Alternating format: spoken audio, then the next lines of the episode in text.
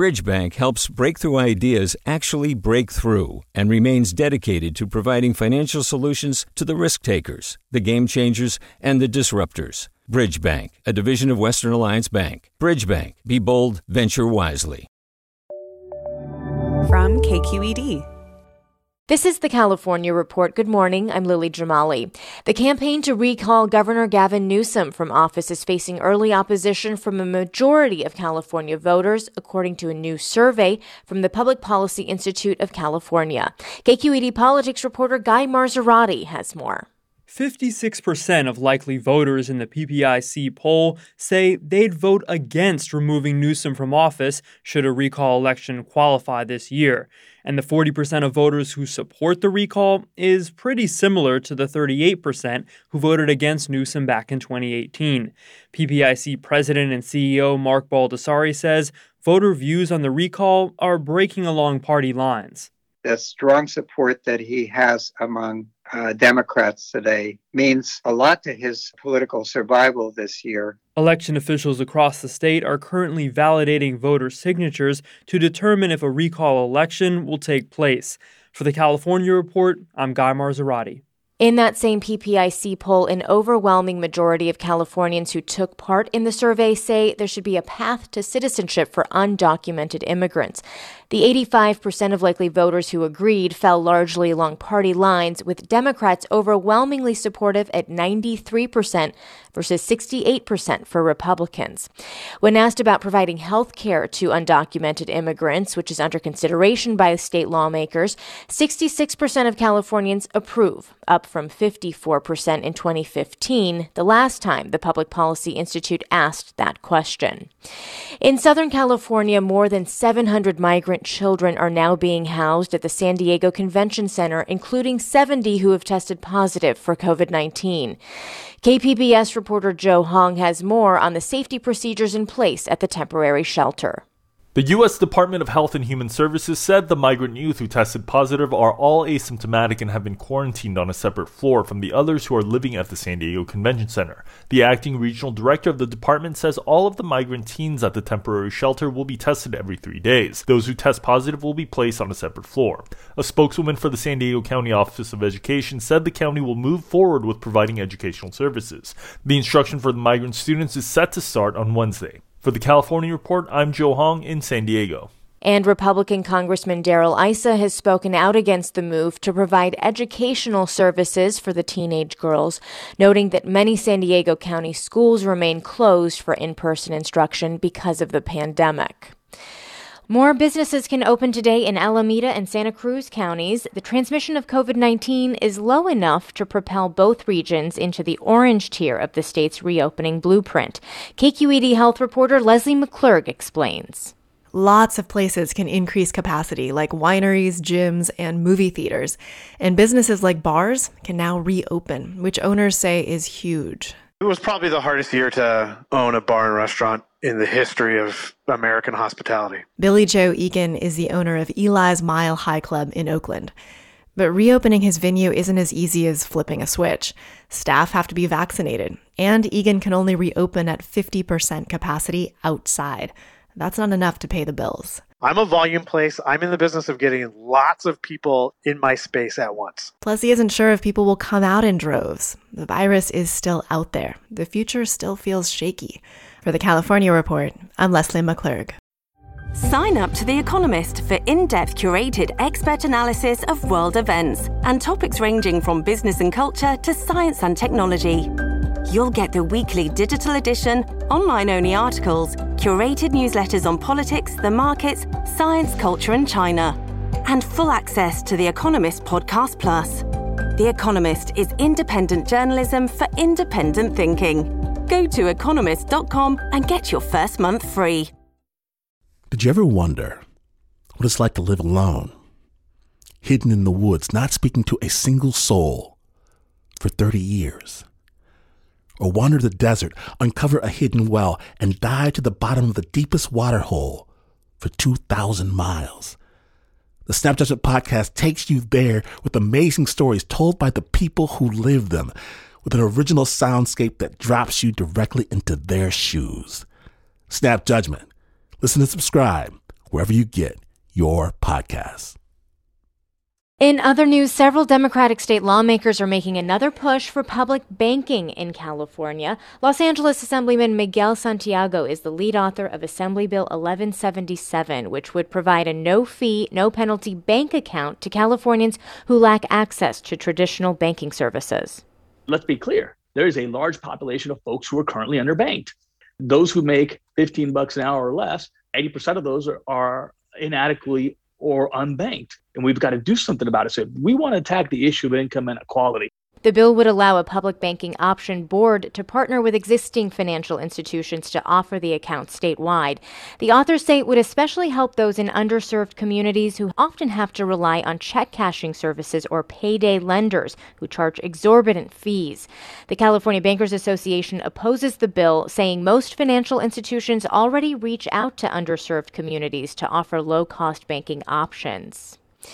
The city and county of Sacramento are looking to make municipal fees and fines more equitable.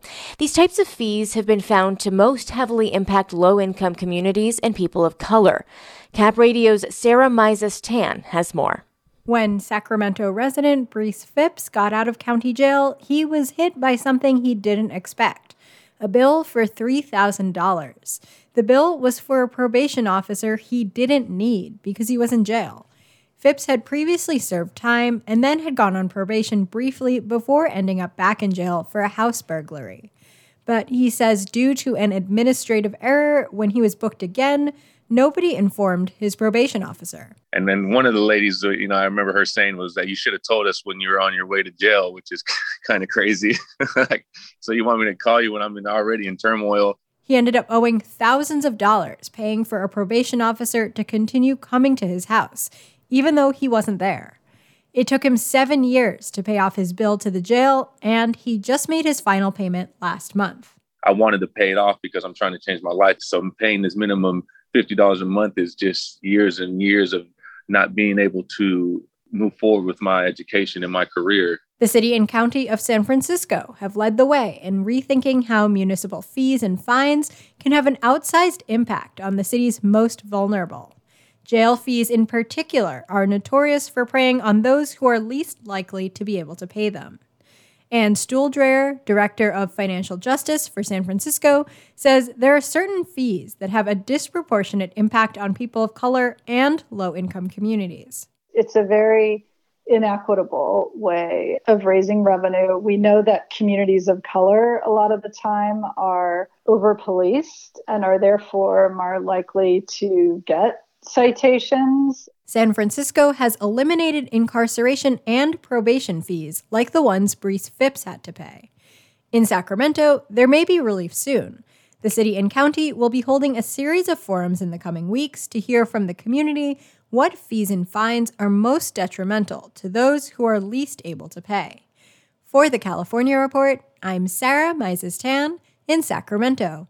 First Lady Dr. Jill Biden will be visiting the Central Valley today to meet with farm workers and also pay tribute to Cesar Chavez. She sent to tour a vaccination site set up to target farm workers in Delano at the 40 Acres, the first home of the United Farm Workers of America.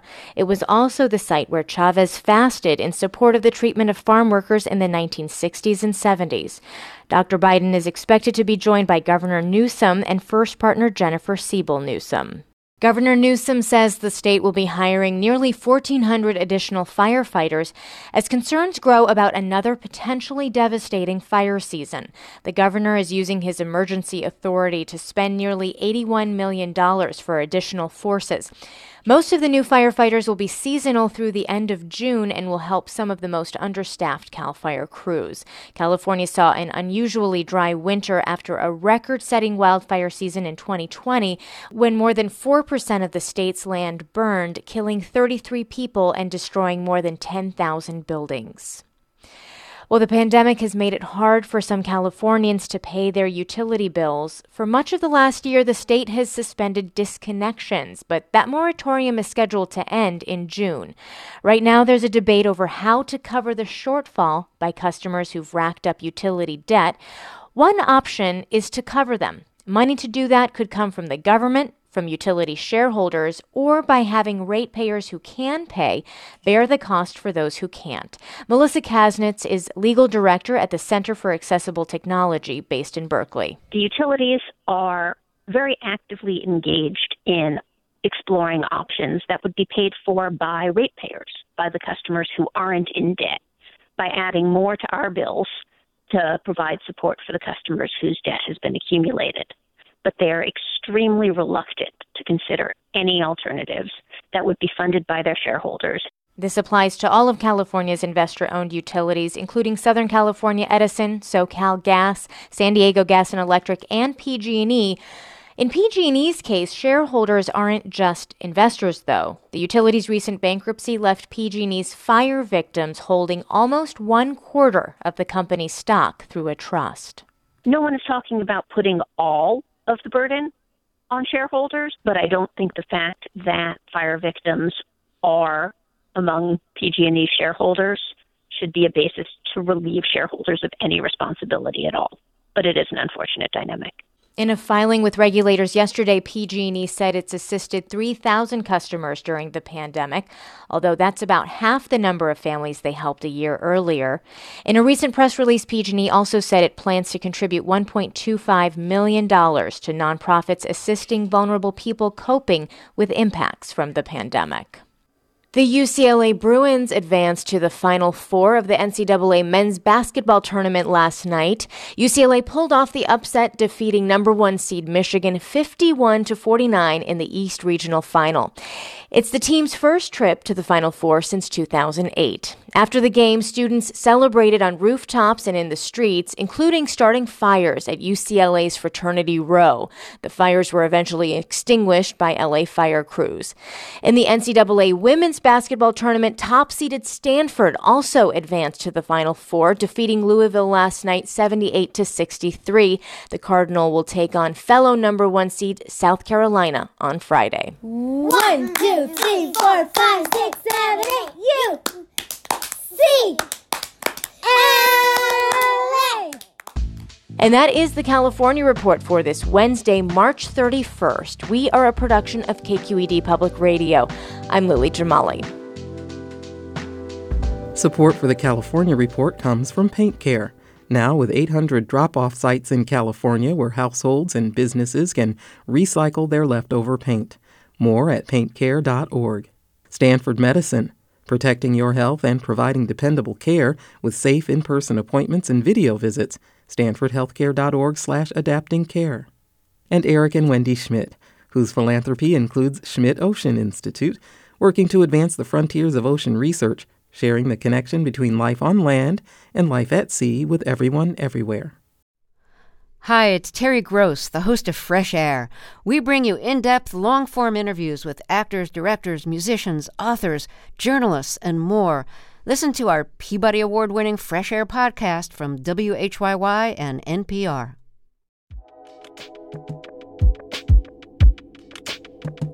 Did you ever wonder what it's like to live alone, hidden in the woods, not speaking to a single soul for 30 years? Or wander the desert, uncover a hidden well, and dive to the bottom of the deepest water hole for 2,000 miles. The Snap Judgment podcast takes you there with amazing stories told by the people who live them, with an original soundscape that drops you directly into their shoes. Snap Judgment. Listen and subscribe wherever you get your podcasts.